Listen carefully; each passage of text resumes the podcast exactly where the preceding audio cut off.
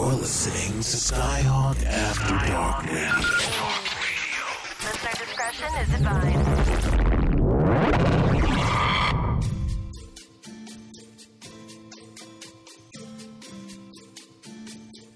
Welcome to the Hankie Pankie Podcast with your host, Coralyn Jewell, a number one international best selling author, director, porn star, swing club owner, and lifestyle coach. will delve into all topics related to the adult industry. Everything from porn, panty selling, custom orders, webcamming, swinging, BDSM community, polyamorous lifestyle, and more. Intrigued? Curious? Coralyn is an open book and will share her experiences and knowledge in the world of sex. Let's welcome your host, Coralyn Jewell.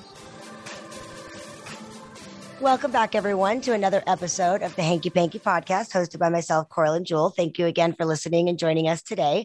Today, I have a very exciting guest. I worked my butt off to get her on our show. But before I introduce you guys to who I have, I always like to give a shout out to Skyhawk After Dark Radio for having us on their network, as well as Full Swap Radio. They have us at 12 p.m. and 8 p.m. Pacific Standard Time, California time, um, on their podcast where you can go on a Friday and listen to us. And also, big sponsors uh, that we need to always thank is Schizo Kitty out in La Quinta, California, an adult store. We also have free trials for you guys to try different swinger websites such as Kasidie, SLS, Lifestyle Lounge, SDC. So make sure that you guys go to our website. You click on the top right on sponsors, okay? And over there, you guys can get access to all the different discounts that we have negotiated for you. Without further ado, let's get started. My next guest, and I do have to read her um, profile because uh, you guys are going to be blown away that we've got her on our show today to share her story with us. My next guest is an adult entertainer. She has been in the industry since 1975. She was in that industry 1975 to 2012. She's done over 400 films. Okay. She's a member of the AVN and the XRCO Hall of Fame.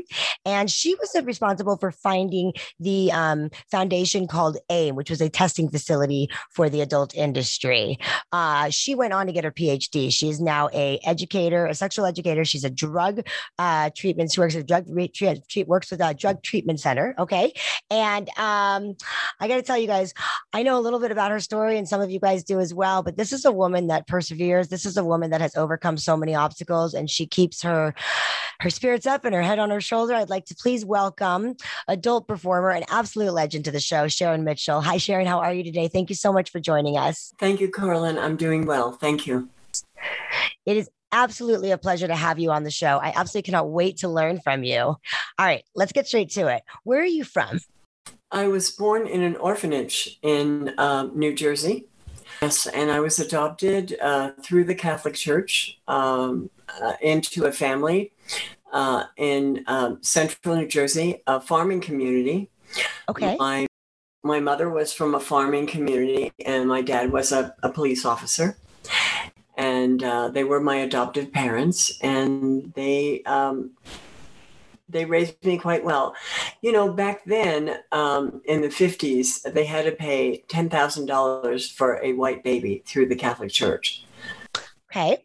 Um, did you ever try to reach out to find your birth parents? You know, I haven't because I was so blessed and uh, I, I ended up with such a good family and such great parents that I thought, well, maybe this is where I should be.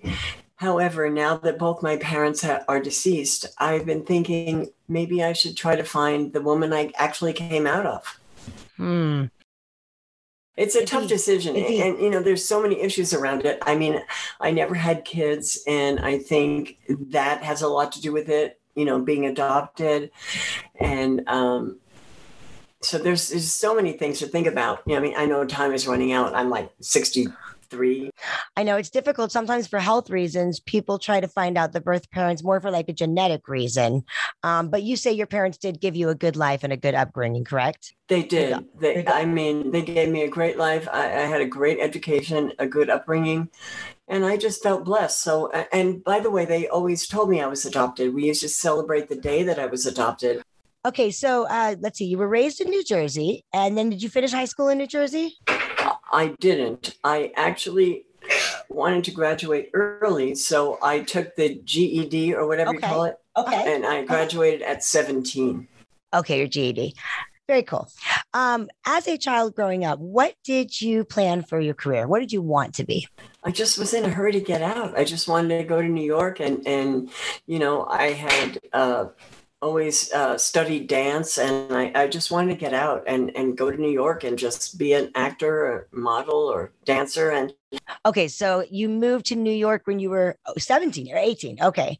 And then did you find work like right away when you moved out there? No, I um I auditioned for the Martha Graham Dance Company and I got a job in the Road Company, Yeah. and that was pretty exciting. Okay. I had a job on for ABC on uh, The Edge of Night. It was a, a soap opera. Okay. Um, and uh, and then my my um, my agent, my legitimate agent, said, you know, do you want to be like a star of a movie? Now you have to remember this was back in 1975, 1976. So um, there were. Uh, uh, it was a lot different than the adult industry Now. is yeah um, they uh, they would hire you audition you.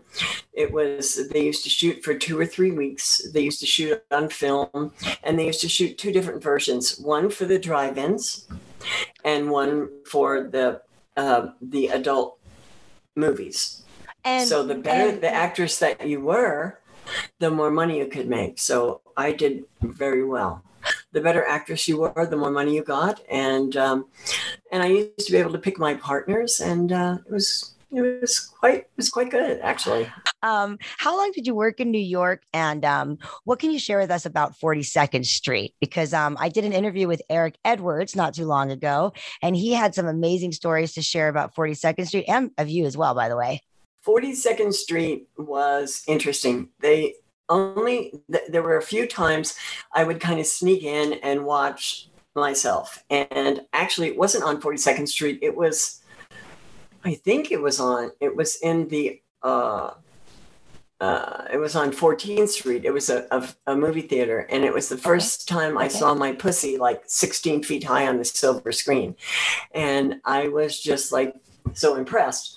But I noticed uh, I noticed that I had uh, a New Jersey accent. So after watching that, I went to a vocal coach to get rid of that accent so that I could, you know, be more of a, a an effective actress. You did not like having your accent. No, well, it was it was telling, and it was I was young, and I just used to learn from it.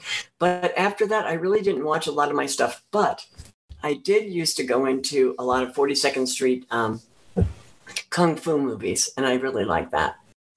How about dancing? Did you ever? I know you dance professionally. Did you ever dance at a gentleman's club? I did a lot of interesting things. I used to dance with. Uh, I used to dance to um, Rhapsody in Blue.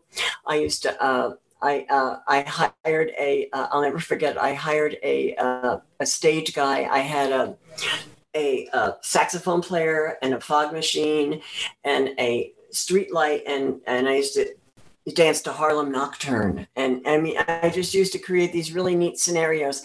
Okay. Okay, next question for you. Can you tell me about what it was like to work with the director Joel Reed? I remember he and his partner interview. It was my first film, and it was a big budget film. I mean, it was huge. And I had to audition. I had to read for the part. I had to come back and read for the part again. And I remember him saying, "Okay, now comes the hard part." And I said, "What's that?" He goes, "Would you would you mind terribly taking taking taking off your clothes?" He was so nervous. I said, "No problem." So I dropped trowel, and I turned around and he said, "Okay, that's fine. That's fine." He was so nervous, but that film Joy, if that film Joy, if you've ever watched it, it's just a, it's a wonderful film. It's about a girl that gets horribly raped, but she likes it. And she turns the whole city around into women raping men. It's a really incredibly bizarre film, and it was amazing. And I hadn't seen Joel until about four years ago when I was brought back to do a rendition uh, at a um, at a theater in New York, Okay. and and Joel was there, and uh, and then he and I actually got to go up and view some archives. And he and I are old film buffs, and we, we just found all kinds of old Ben Hur and old old black and white stuff that only he and I we were kind of film geeks. Wow, that's that's interesting. Um, okay, I want you to tell me, and I know it's a hard question, but from your experience, what was the most memorable actor or actress that you shot with? Because um, I did an interview with Eric Edwards not too long ago, and he had some amazing stories to share about 42nd Street and of you as well, by the way. We had sex in a gigantic vat of spaghetti. Oh my God. I was picking tomato sauce out of my pussy for like three days after that. But uh, you know, I'll never forget it. And he and I were like, they, they they pitched it to us. I looked at him, he looked at me, and we said, "Yeah, let's go for it." Oh wow, that's pretty cool.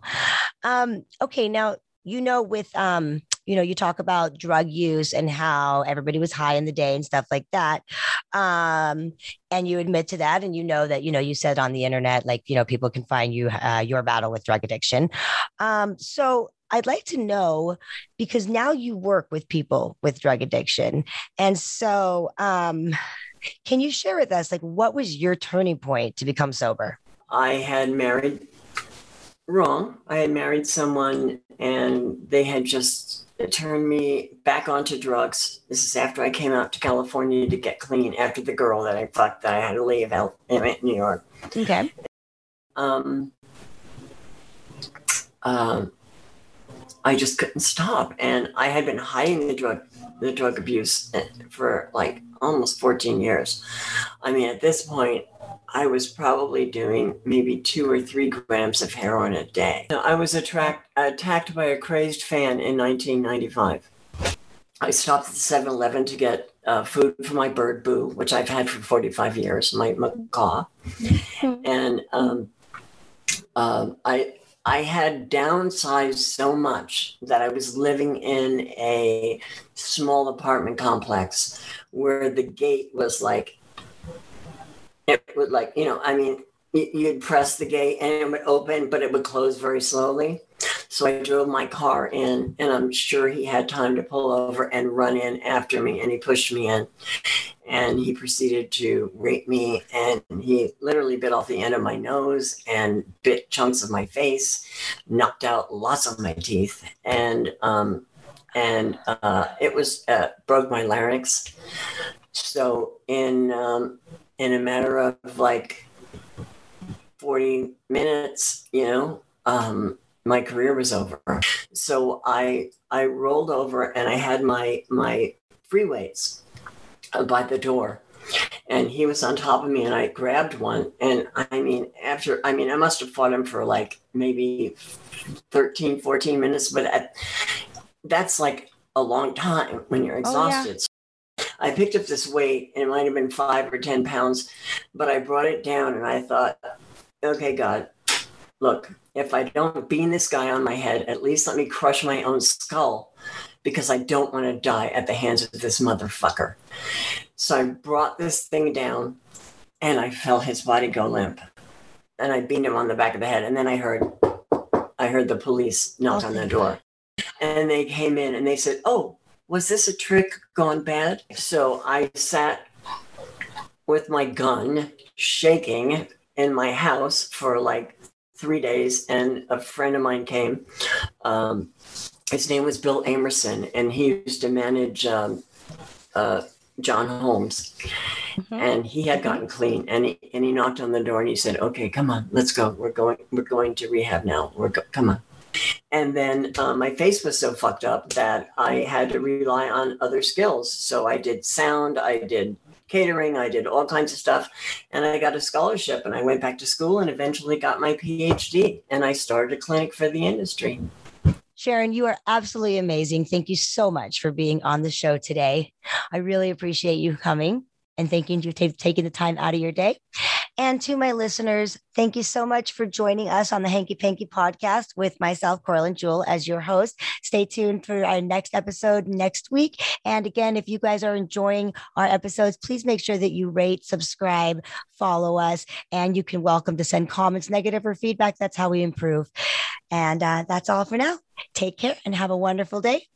And absolutely, you too, Sharon. Lots of wet dreams. Talk to you later, darling. Thank you. Bye bye. Thanks for listening to the Hankie Pankie Podcast with your host, Coralyn Jewell. If you enjoyed this episode and you'd like to help support the podcast, please share it with others, post about it on social media, or leave a rating and review. Be sure to check out our archives section on our website for previous podcasts. Check us out on YouTube, Instagram, and Twitter at Hankie Pankie Podcast.